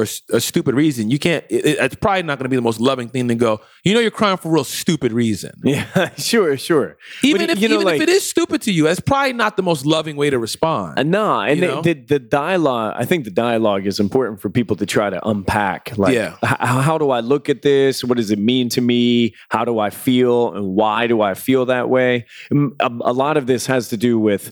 We said this in a previous episode. Be, being woke, being woke is hard, you know. Like, and for me, I think my increased awareness of social injustice is difficult, and I'm not a master of it. yeah. I'm like, and also it's new to me. I'm like, i can say straight up, a couple of years ago, I might have watched this trailer and been like, this shit looks awesome. Right. I just would have seen the movie. right. You know? But now things are a little bit different for me. I'm like, oh, hey, hold up. I got questions about where we're headed here. Mhm. I'm, I want to know how we got here and why.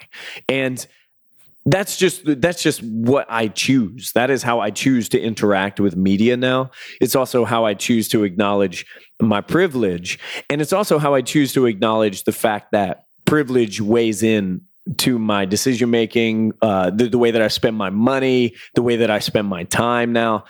There's a conversation for you and I to have in the future that I would love for you and I to have Mhm. that could take up maybe an entire episode and a long one Right. about how me, white 29 year old, discovered I have privilege and decided I didn't want to ignore it. Yeah. And like also grappled with the fact that m- me realizing that I have white privilege doesn't mean that I'm dumb. Like, and I don't feel like it's an insult. It's just something that I have to cut through. I have something slathered on my lenses of life, the way I perceive life, and I've I'm aware of it. And now it changes the way that I behave. Yeah. And I, I try as hard as I can. I posted this on Facebook. It, it was an article about privilege and an analogy for like Mhm. what privilege is like. It was somebody who decided to start riding their bike everywhere to work and and uh, to home and to wherever, Yeah. and they're riding on roads built for cars. And it- it's described that like privilege is is is all of these cars can drive and have no problem because the world was built for them hmm right and they have these these kind of secret advantages that you just wouldn't know unless you were on a bike or in a vehicle that wasn't like accommodated Yeah. I'm like none of this was built for me this was built for a car and i ain't in a car and i'm in danger and i'm uh, constantly at a disadvantage and the people in cars just don't ever have to think about that Yeah. because they're on the track that was built for them Right. and I thought that was a really interesting piece. But the thing that really stood out for me is, and, and I had to get real introspective, is think like when somebody tells me that I'm privileged or when somebody asks me about my privilege or reminds me of it, it that's very emotional for me. My, the first thing I want to do is being like, man, bug off. Yeah. Like step out of here with that. Mhm. But then I have to realize, like, okay, you're right. Like, y- you're right. Yeah. And that sucks. And the thing and it doesn't just suck for me, that sucks for you too. Yeah. And and saying someone is in an, an advan in an advantageous ad, advantageous space position does not equate that that person is evil. No, yeah, yeah. It is stating a fact. Yeah. You know what I mean? and it's well, and and the thing that's difficult about it, I do believe it is stating a fact, but everyone has a different preparedness to receive that fact. And I think that the, the truth of the matter is a lot of that has to do with ego. A lot of it has to do with Oh, know, everything that has to do with my privilege and the us doing this show and having these conversations every time we record i got to grapple with my ego. Every time. Because i read black panther we'll get into it later in the show. I read black panther and i think i have a very difficult time remembering some of these characters names. Mhm. why is that? Hmm. is that because i've just spent all my time with doug and derek and nadine and jill Yeah. and I haven't spent any time with Tetu, Zenzi, exactly. T'Challa. And then I think, Aneka. like, man, what an asshole I am. I'm not worldly. And then, ah, but why am I beating myself up? I'm not an asshole. I'm, it's all with my ego. Mhm. It's all with my ego. I don't ever want to be a person who says, yes, I'm racist. But to some degree, yes, I am racist Mhm. because I was built by a racist society. Mhm. And be, being woke is deciding that I am going to fight against an oppressive culture, Yeah. which was the culture that raised me, nurtured me, provided for me. And I've just decided that I can do better if I cut through that shit. yeah, And that's not easy. It's not easy to operate and it's not easy to reconcile for myself. I got to Right. deal with that. That's all on my plate. And it feels weird to complain about because, like, the hell am I complaining about? and you know what? The truth of the matter is, it's it is it is it is hard on both sides because I've seen a lot of times people of color use privilege as a tool to beat people to beat people with, Yeah. and it put, creates a situation where you can punch up. You can punch up as hard as you want. You can use weapons. You can shoot up. You can take an atomic bomb. Yeah. Yeah. You can't say anything because you better not Yeah. correct me. Yeah. You know what I mean? Because you're white. yeah. I've been 500 years. And then the white person's like, uh, uh, I just wanted to, I love Black Panther. You know what I mean? And it's like, oh, you like Black Panther now. Yeah. Is you trying to call, you trying to tell me? Well, I just thought, I just thought T'Challa was a cool name and I named my dog T'Challa. Oh, you naming your dog T'Challa now. Appropriation. Appropriation. You know what I'm saying? And it's just like, I see that all the time. It's like so and so thought that cornrows was cool. Yeah. Oh, that's cultural appropriation. It's, it's like, it's, it's so you know what I mean? And it, it- it is very difficult. And I go out of my way to redirect people. You know what I'm saying? Sure. People in my community and go, my dude, we all love hip hop. You know what I'm saying? We all love hip hop. You you can't tell him that he can't wear a Wu Tang shirt. yeah. You know what I'm saying? You can't tell him that he can't rock like you know what I mean? Like th- this is this is ours, but it's also ours. Sure. You know what I mean? This is ours to share. And it's important that I think on both sides we recognize that it's hard. Yeah. It is difficult. It's not easy. You know what I mean? And there are people of color who are trying their best. And there are people who are in the the I I, I often use um majority or you know what I mean? Because we could be talking about all kinds of things. We could talk about men, we could be talking about straight people, we could be talking about um yeah, we could talk about uh what you know what I mean? There's so many Any things that could- marginalized community. that could be the majority. Any marginalized community. you know, it could be height. You know what I'm And so, saying? and it could like, be weight. There's all if- kinds of stuff. if we're having a conversation all on the same page and, and we're defining things, you know, in the spirit of of this, the topic that we're talking about now, when I think of whitewashing, I think replacing any marginalized community, anyone, with a white person, right? So and, and, and, the, and the idea being that it's hard to fight wrestling with. Ooh, that's good. You know what would make it better if somebody white was doing it. Hmm. Like that's that's kind of how. Ooh, braids are dope.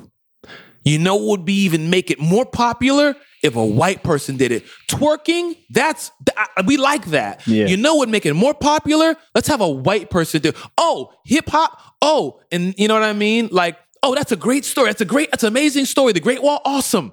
Now, if we could get a white person to lead it, and we're not arguing necessarily if it is uh, effective, we're arguing if it's appropriate sure, or is that how we want to do things?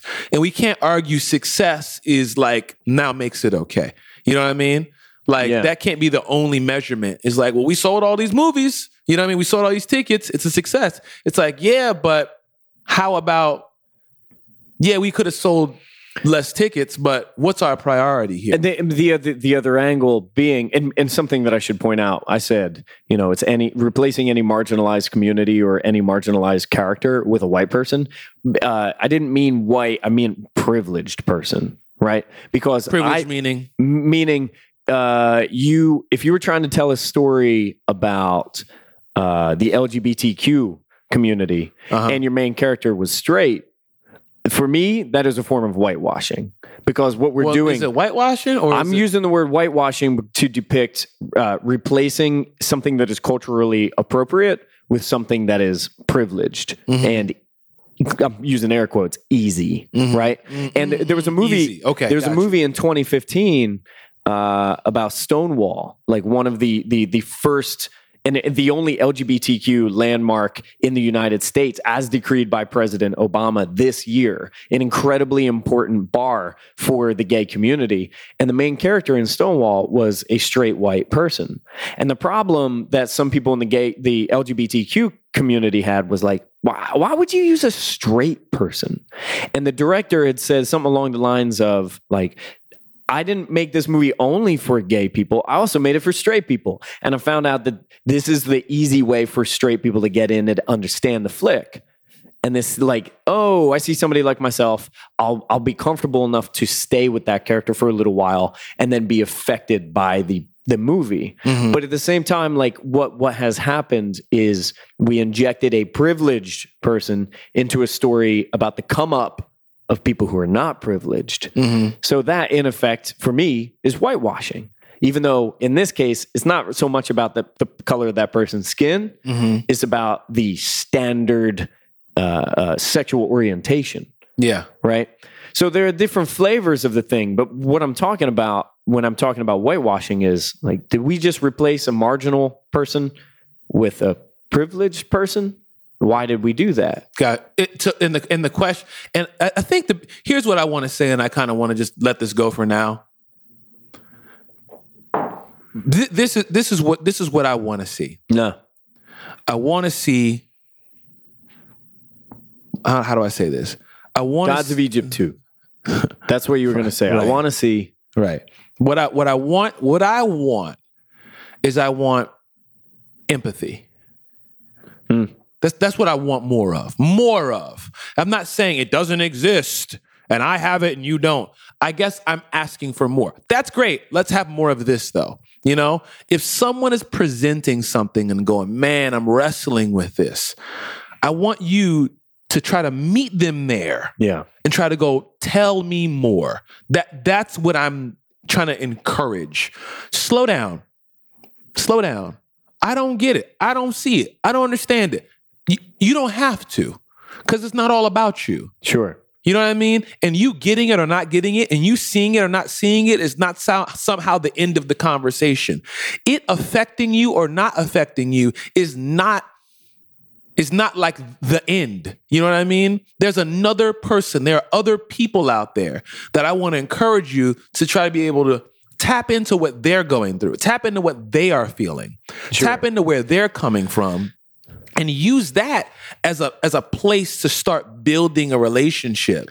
Because at the end of the day, I think we all want to be known and loved. hmm And what I mean by that is you you you don't necessarily want people to obey you. You don't want nece- people to necessarily like um tell you you're right all the time, but what you want to feel is like you hear me and you love me regardless. hmm You know what I'm saying? Yeah. Like and you don't want it to be a situation where it's like, "Oh, well, that doesn't affect me." So like that cuz then that person's sitting there like, "You don't get me. You don't care about me." Yeah. You know what I'm saying? What matters to me doesn't matter to you. And that just created the like whether you want it to or not, that can create a barrier. You know what I'm saying? Because you got to think if something's really important to me and I'm telling you it's important to me, I'm telling you it's affecting me, and you go, doesn't affect me. hmm So it's like, I don't I don't think I want to talk to you anymore. Which generally You know what I mean? I mean, that, that could be, I, I understand how that could be the problem, but it, it seems to be just kind of an easier stance to take. Like, you, I notice that you see a problem here. I don't see a problem here. So I'm just going to carry on. and it's like you got to think about you got and you know what I mean. You have you have to. You, what I'm trying to, like I said, not have, but I'm trying to encourage. Like, slow down. yeah. It's not all about you. It's not all about if you feel the pain. There are other people here. There are other people that you coexist with. You know what I'm saying? Who do feel pain. If someone's hurting, weep with those who are weeping. Mm.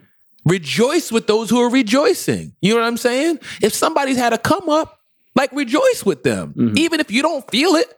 like try to be connected to the other people around you. And that's really what I'm trying to encourage. So when it comes to this whole privilege thing, when it comes to this whole whitewashing thing, when it comes to all this kind of stuff, like I said, try to put yourself in the shoes of a person who's like, you know, and again, I'm just using my analogy. This isn't the only one, but one of the things that I'm constantly aware of, just to give you something to, to walk away with, I tell my wife all the time, it's like everybody on TV is white.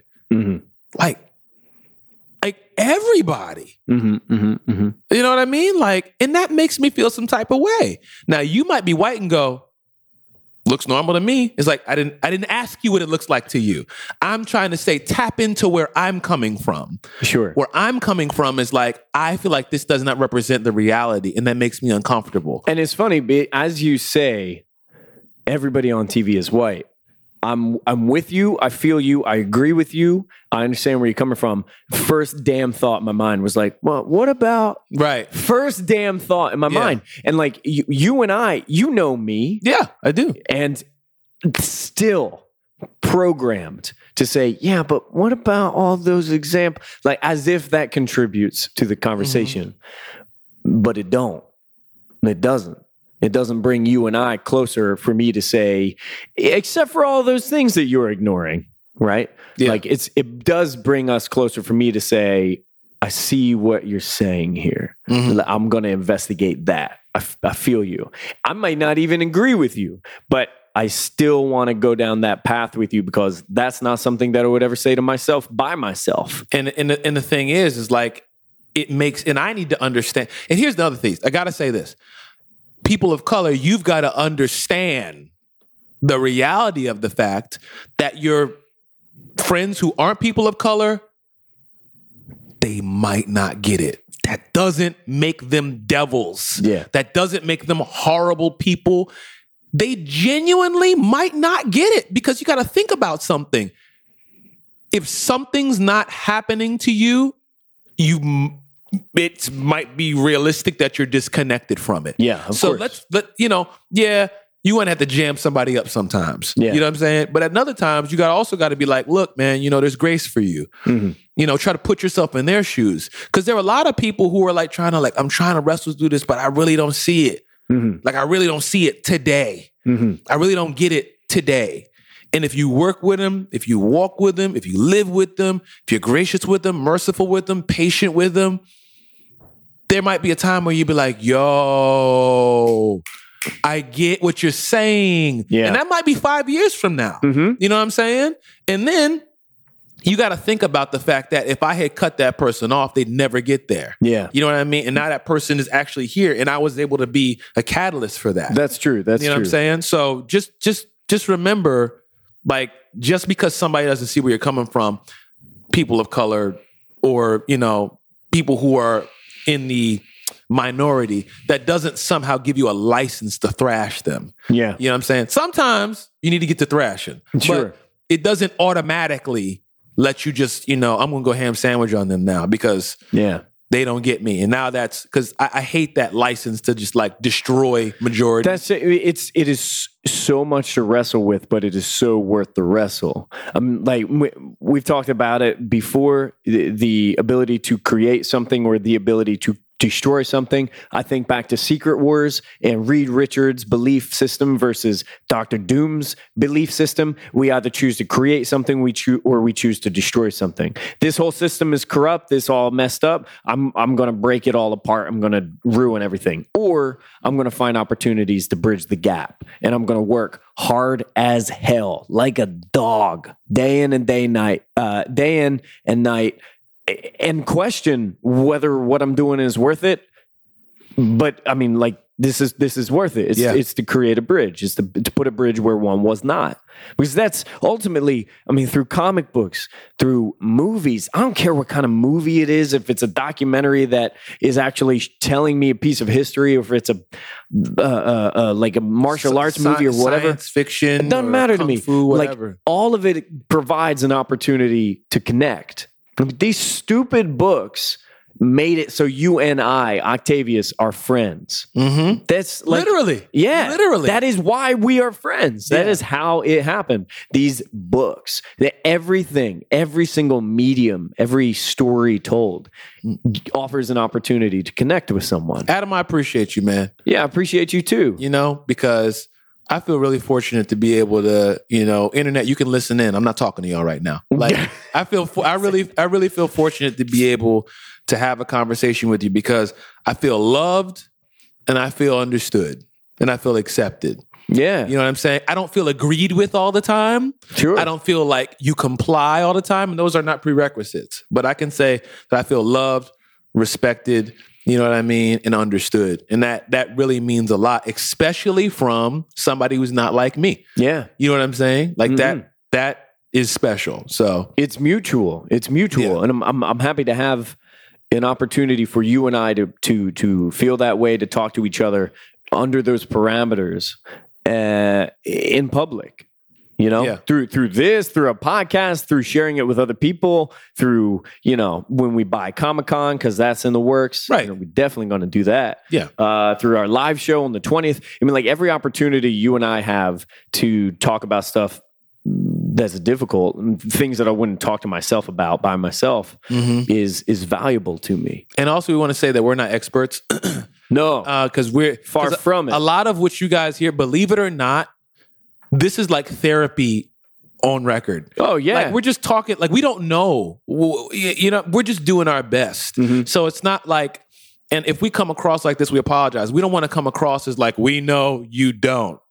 So listen to us yeah, because we are the authority. No, We're- that's we're, worthless. we're just, if anything, I hope we come across as being boldly inquisitive and transparent in public. yeah, You know what I'm saying? Mhm. Not as people who like know it all. You know, we can we believe strongly and we articulate our beliefs with conviction, but we're, you know, we're trying to figure it out. The amount of stupid shit that I've said on this show disqualifies me from being uh, uh, a, a knowledge master by all means. As a matter of fact, how in fact do you make cool monster? Don't know. Still trying to figure that out. You know? Krypton Siri. That's what we're trying to figure out. How I make cool monster. That's our talk back. right. No, so Simba Sparks, you, That you- was long. you kicked us off on on some kind of tangent. All right. Um, and and I'm sure we will revisit this one, but I'm I'm glad to have the opportunity now. Um, can't All wait right. until Matt Damon's next movie. We'll we'll get back to that. and we're gonna watch this movie. We're gonna do a one shot on it. Uh, here, how much time you got? What what kind of pressure situation are we working under right now? I don't know. Let's let's just be real. Okay. What what kind of what kind of like time constraint are you working on for our three books of the week? It's tight.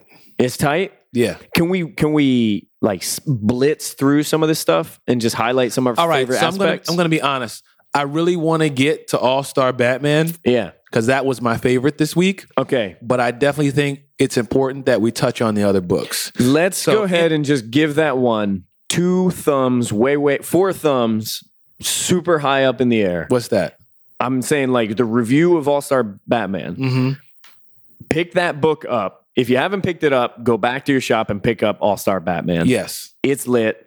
We Octavius and I both enjoyed it. We both did a what moment, Yeah. like an enthusiastic, huh? at the same. So Adam. Okay, internet. So check this out.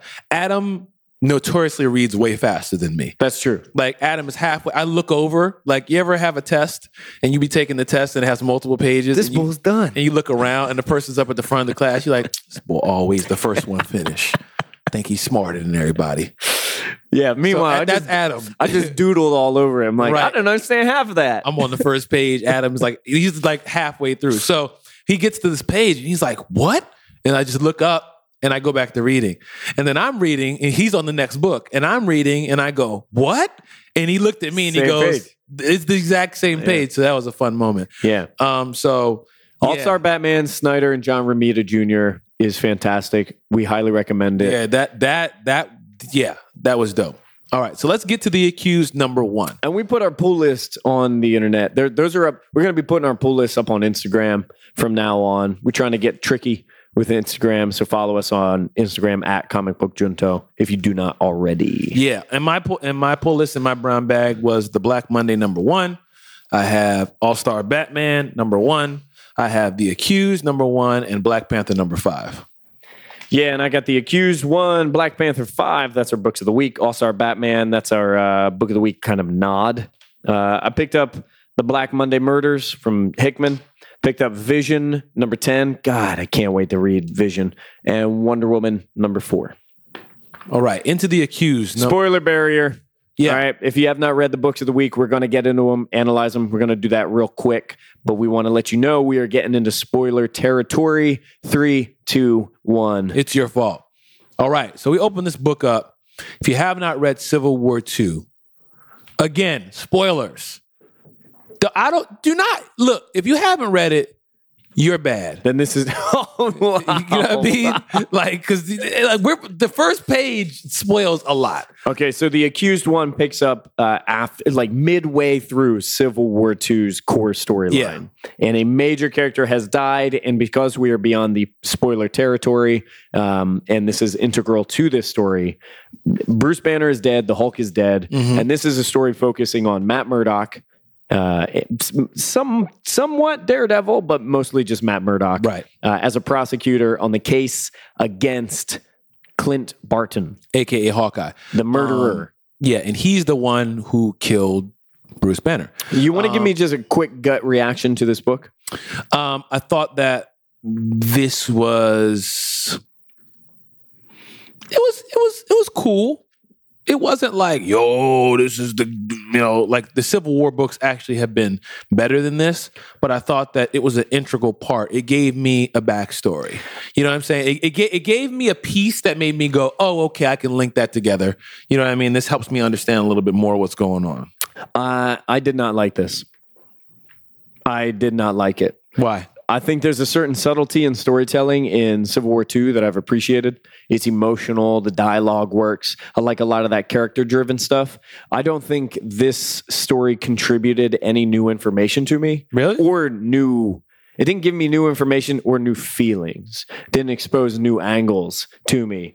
The uh, the somewhat hurried subplot of this uh, this judge like secretly wants to get the new registration act passed, which is Yeah, uh, you know, that's what I mean. It's like that's a, a, a nod to the original Civil War with the, the superhero registration. Um, the, the idea that somebody wanted to get Matt Murdock in here as a tool, and we are going to control Matt Murdock and get him to help us uh, find Hawkeye guilty. And because we're doing that, we're going to get him to like somehow that's going to lead to the Superhero Registration Act two, the second attempt at that. And all of this is in shady dealings, and Daredevil literally listens in on this secret conversation through a, uh, a heating vent or like a like an air duct. I just thought this was really uh, what's the word? This was this was it was not very artful. It was not very subtle. It was You pretty over the top. I didn't now care that you for tell it. me this, we can close this book because you basically said everything that happened in the book. Like That's the new angle that we have right. here. You're It's- right. it's Like that's, during- that's what this book brought to us. This book Yeah. brought to us, hey, actually behind the scenes, they're trying to restart the Registration Act, That's right. and this whole trial was an attempt to do that. And Daredevil came through and he shut that down. Yeah, and at the end of the day, the reason this doesn't do much for me is I, I can't remember the names of the people who were trying to get that passed. I can't like if this was a courtroom drama, I don't know the name of the defendant, the, the defending lawyer. I just know Matt Murdock's up in there. I I just didn't care, and I felt like Bendis offered us a version of this story that I understood, and it felt emotional, and I, I got it. We good. And this think- spent time somewhere where I, I I feel as though we didn't necessarily need to spend time. I did like a little bit of the court stuff. okay. I did like a little bit of the whole idea of he told me to kill him, Yeah. right? And then, you know, Murdock is like, so when did you decide you were going to, uh, like, when did you decide you were going to kill him? Yeah. When did you pull out your bow? Basically, the idea of premeditation. When, when did you get the arrow out? yeah. When did you pull it back? When did you do this? Are you sorry? And I was like, okay, okay, okay. That's interesting. But you're right. It was kind of like, it's kind of clunky storytelling. sure. Yeah. And now the more that I think about it, the more that I talk about it, I'm kind of like, yeah, is, uh, yeah, all right. Sure. Um, the conclusion here is What's something we already knew? something we already knew. Uh, and if anything, if there if there is a new angle on this, it's uh, Hawkeye is acquitted. So there's that, and people just don't know how to feel about it. Yeah. And that's the conclusion. Like Matt Murdock says, uh, he doesn't understand. He doesn't know how to feel about it. He he wanted to make sure he, uh, Clint got a fair trial, and that's that. But I still don't know how I feel about it. And asking Hawkeye, well, how, well, how do you feel about being let out? I don't honestly know. So it's just a complicated thing that I feel as though we've experienced. This didn't add anything for me. Um, I do want to say some of the courtroom stuff reminded me of a book, the She Hulk series, which was being written by Charles Soule. And I loved that. There was some courtroom drama in there. There was one issue where Jennifer Walters was going head to head with Matt Murdock in a courtroom, and uh, Jennifer was protecting Steve Rogers, and Matt Murdock was prosecuting Steve Rogers. I love that. So I, I would love more of that that style, but this was not necessarily where I needed it.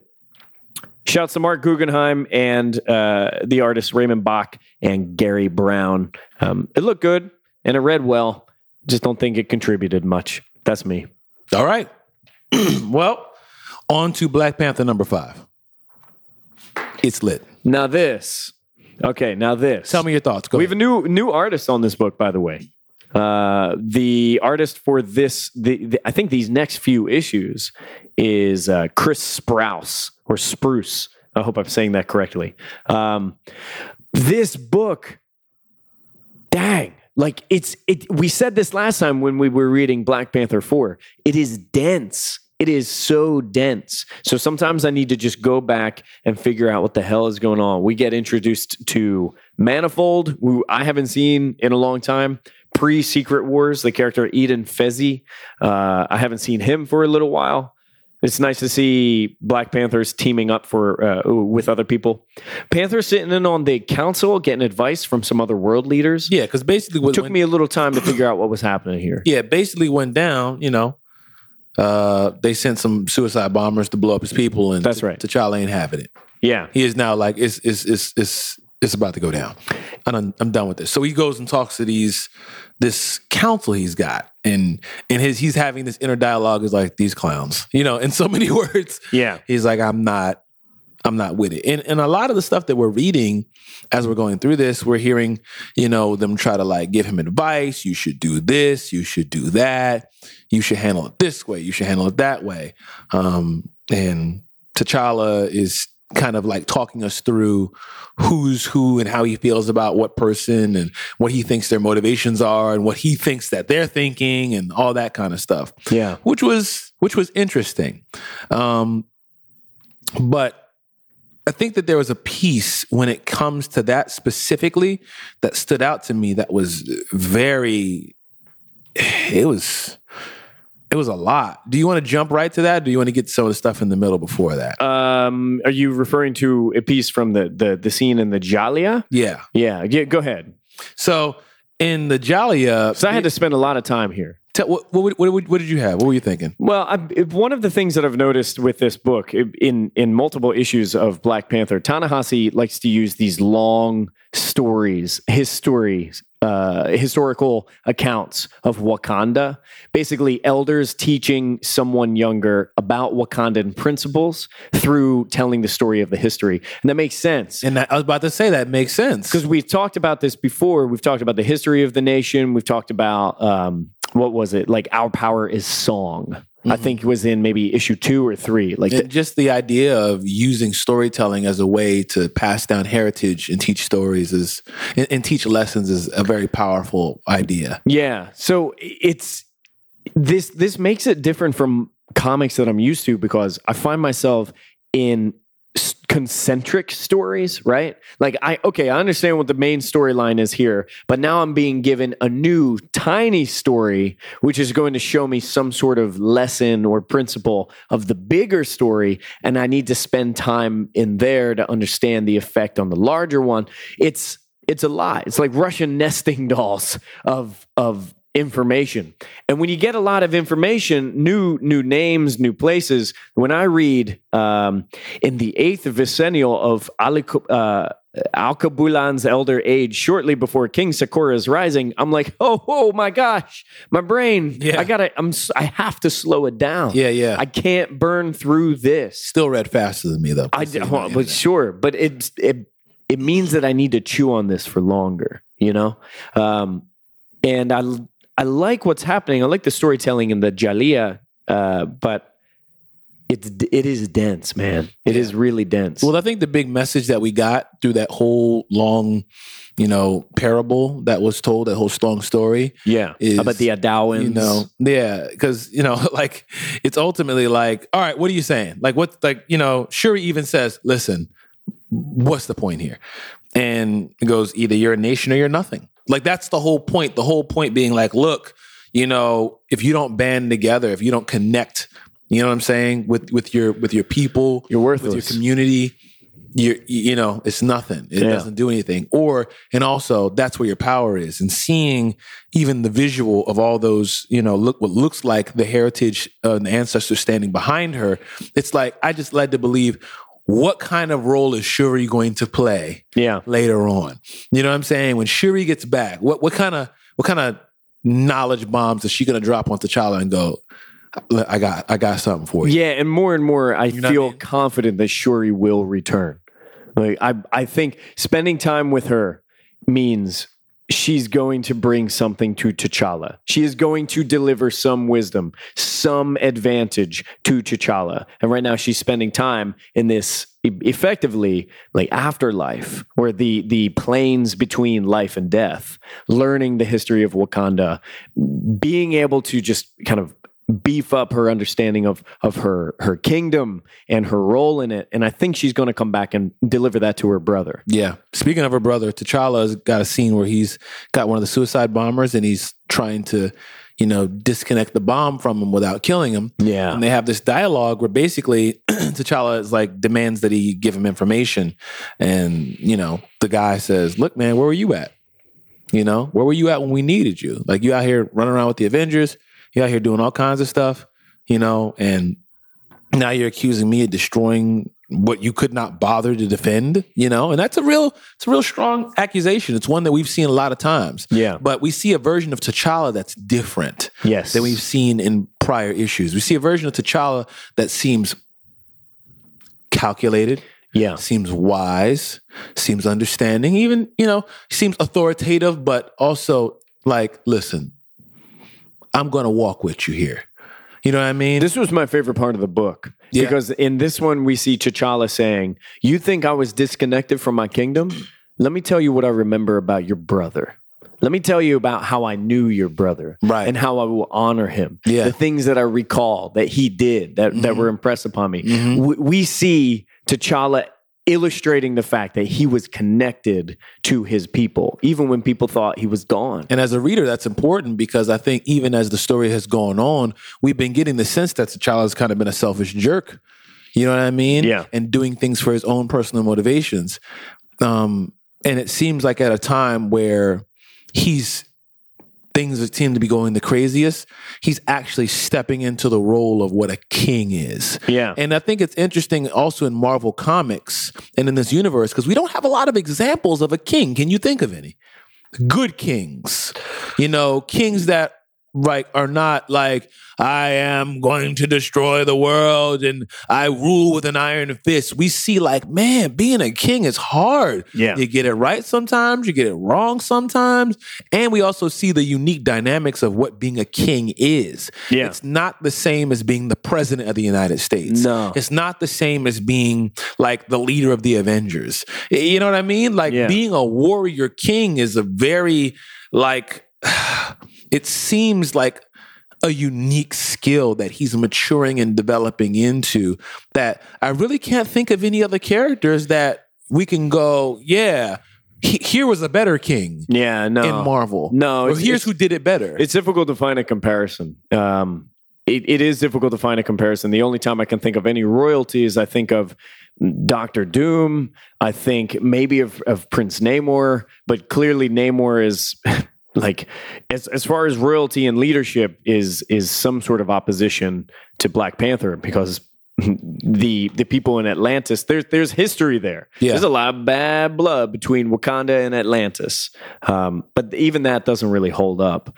So I, I really love that that passage that that scene between the uh, the person who is defecting and and kind of turned themselves into a bomb and T'Challa. I really, really like that. I'm curious what they're brewing together because at the end of that, um, T'Challa says, you know, you, now they're on the same page. Like now we understand each other. Mhm. Who are you going to serve? Are you going to serve your yourself, or are you going to Your serve the pain or your nation? Yeah, your pain or your nation. And then when uh, the guy on the bed says, I, I will serve my nation, T'Challa says, then we are agreed. Quabena ware, we shall have a pact, you and I. Speak of it to no man. Yeah. And I was curious about that. Like, does that mean he's getting a little a little subterfuge? He's going to not tell him he was caught and maybe send him back? Try to spread the word about Mm. like, hey, T'Challa's doing good stuff. Mm. Maybe we shouldn't be turning ourselves into bombs Mm. you know i'm not sure so it seems to me though that t'challa has to get clever now he has Yeah. to get clever He's actually functioning in all of the different roles of being a king. He's functioning, you know, with savvy and wisdom on Yeah. the panel, you know, uh, the, the board of advisors. He's functioning as, you know, an actual man of the people. He's functioning as a warrior, yeah you know, actually fighting and rumbling. He's, you know, at the same time, but he's also d- handling like the the politics of all, all of the drama that's going on. And, yeah you know, even we see this character, and this is the point that I was talking about. Um, we see this character, one of the guys who was on the, the advisory Jorik board. Crowell. Yeah. Um, this is the intelligence directorate of Genosha. Yeah, and we see him talking to somebody, and he goes, I told that king of yours to summon every one of his chiefs to the capital, summon their families too. Pick five chiefs at random and execute their youngest child. I told the child to promise to do that every month until the rebels are rooted out. And I read that and I said, That's Jim Crow. Yeah, and I see the similarities. It's the, fir- it's the first, it- man. I, I I don't know why I get so emotional lately, but immediately that like welled up emotion in me, Mm. and I was like, you have this white Oof. guy trying to tell King T'Challa, the king of Wakanda, the the community. The, I mean, the the the, the never been conquered. You're Mhm. trying to tell him to like enslave his own people to to get them in line by using similar tactics as was used in Jim Crow. Now, let me ask you this: the, those words were spoken by Jorik in a seemingly private meeting between Jorik and uh, who is this? Zenzi and Tetu. Um, and then Jorik was killed, right? right. So, what I'm curious about is the broadcast information. Everybody in uh, in Wakanda in the in the Jabari lands, um, uh, what is it? Ayo and uh, Aneka, they see that broadcast. Everybody sees that broadcast. Uh, Now, uh, yeah, Changam, uh, Changamire, uh, everybody sees that. So, what is the effect of having that broadcast to everyone? Mhm. Um, I'm curious. I'm, I was a little bit lost on what the effect is supposed to be here. Even Storm Now- saw that. Now, so here, so here's the thing. Let me kind of just from my perspective. Is Black Panther being framed Yeah, or set up? Yeah, exactly. So you got to think about you got to think about it like this. Um, you got to. Uh, I'm trying to look at it like this. It's like, let's say you have a lead, the leader of the Black Lives Matter community, Yeah, right? DeRay. sure. you know? And like you got someone who sits down and talks with somebody, right? And that person is talking to someone else and he goes, Yeah, I told DeRay to, Yeah, right? right. Now you got to keep in mind, this is his advisory board. This isn't some random person. Th- So the people know he's a member of the advisory board. A person who is influenced. Yeah. And then all you see is that. Now, there's another part that isn't shown where he says, of course, the child refused all our advice. As we know, he would the man is a poor excuse for a king. So basically, going T'Challa was like, I ain't doing that. Like, what are you crazy? Sure. Like, I like what? I'm going to enslave my people. Like, I'm not going to do that. right. There's no context shared for the way that T'Challa responded Right. to that. All you, all they showed was I told T'Challa to. Someone in You know this guy's trusted council told him, here's what you got to do. Yeah. And the people who would have no idea and the people who are upset at T'Challa anyway. Already upset at T'Challa. exactly. They're going to look saying? at that information and it's like, oh, before you do that, we're going to pop off. Yeah, because We're coming for because you. Tetu and Zenzi, remember they were trying to get you know the Midnight Angels, Aneka and Ayo, and the rest of the Dora Milaje. They were try they tried he tried to partner with them and say, look, roll with me. We about to go, you know what I mean, make some moves here. And they're like, nah, we're not going to do that. Yeah. So now I can imagine when you turn the page and you see, you know, uh, when you see them watching the video, Yeah. and you're like, you know, what is what is it, beloved? And she's like, oh my gosh. And then you know, we see Storm who's looking at it, and we see the communities looking at it. You got to think like everybody's like, I can't believe this is what happened. They just assume that T'Challa was like, all right, word. yeah. And when you see what the next issue is supposed to be, you see the door, the Midnight Angels and the Dora Milaje look like they squatted up Yep. and they got all the weapons, and they're like, oh, it's about to go down. Yep. Yeah. And it's that that last panel of Black Panther watching that video also like in the full suit Yeah. with the mask and everything watching that video he he's just got to be thinking oh god damn it Yeah, like this is ah. gotta work through this now. and, it, and like it makes me think you know now in this day and age if there were video of someone in the UN offering advice here's what i told barack obama he's got to take all of those people who oppose black lives matter he's got to round them up and he's got to kill them and that's the way that he should respond and if there is no uh, context or understanding for how our president responded Mhm. then there are going to be a lot of people who are already biased and upset who are going to be like, well, our president's going to come after us. So I guess we'll just start the Wait, not oppose Black Lives Matter, who are No, I mean, like, if, if, given that our president is a black man. Yeah. So what if someone who is totally, totally, totally in favor of Black Lives Matter, but believes that there should be a violent reproach, Mm-hmm. and someone says, "Look, here's what I said to our president. I said, if you're anti-Black Lives Matter, then uh, you should soldier up." And you should come after him. And like now, people have this idea of like, is somebody inc- is is somebody inciting violence? right. I'm not. I wasn't there for the meeting, but I've heard all I need to hear. I'm gonna get ready for what's coming. Yeah, it's about it's, it's about to go down. Yeah. Whoo. It's about to go down. It's you know what this it feels like this whole thing maybe could be solved with just a long FaceTime session. Like, hey, They got the Ayo. technology. Aneka, you got a minute? Can we talk? Are you busy right now? Right. Okay, you were at the grocery store. It's a bad time. All right, Okay. well, hit, me, hit me back. Hey, call your king back. It's your king. it's your back. king. It's your king. Scoochie. yeah. I don't know. I just feel like some diplomacy is clearly gone out the window at this point. Yeah, Stakes are a little too high. yeah. Stakes are a little too high. But I, I love the new artwork. I love the new artist. I'm I'm, I'm in as always. Um, another excellent issue from Ta-Nehisi Coates. Um, and people, this comic is different from superhero comics that you're picking up. It's this is different. It takes a different eye. It takes a different pace Work. it takes a little bit of work. I read through Black Panther, and on my first run, I think, I'm not sure how I feel about this. And I need to sit in it for a little while. I need to bathe in it for a little while. And I need to talk through it with you, Octavius, for a little while before I realize, yes, this is different from what I'm used to, but that, that is a good thing. That is a very, very good thing. Mm-hmm. Plus, we got a little action. We got a little fisticuffs. Yeah, Just a little bit. yeah. Let's talk about next week. Books of the week for next week: Batman number five, Ooh. Power Man and Iron Fist number seven. Oh, finally. honorable honorable mention: The Fallen number one, which is kind of like the companion to The accused. the accused. hmm So the Fallen is a part of Civil War II. Um, and just to answer a really quick question, I know this is outside of talkback, but somebody asked about Civil War II. There's so many Civil War II books. What the hell am I supposed to be reading? Where do I start?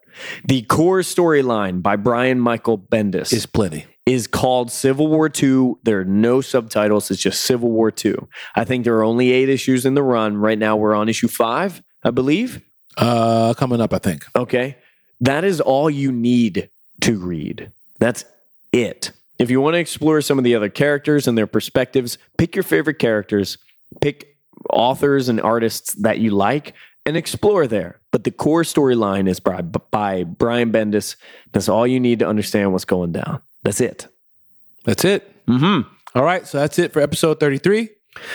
Looks like we made it. Uh, I can't remember the rhythm after the chorus. Actually, I shouldn't have done that. It's okay, man. I shouldn't have done that. There's grace for you. It's all good. All right, tell me where you can find you on the internet.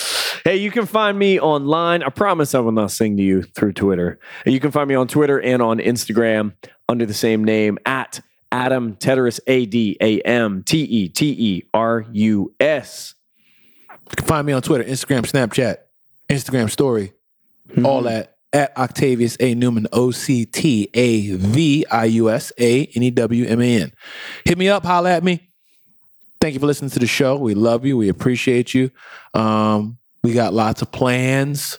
Again, remember at NY underscore comic underscore at is it NY or New York? It's NY underscore comic underscore con. Let them know Yeah.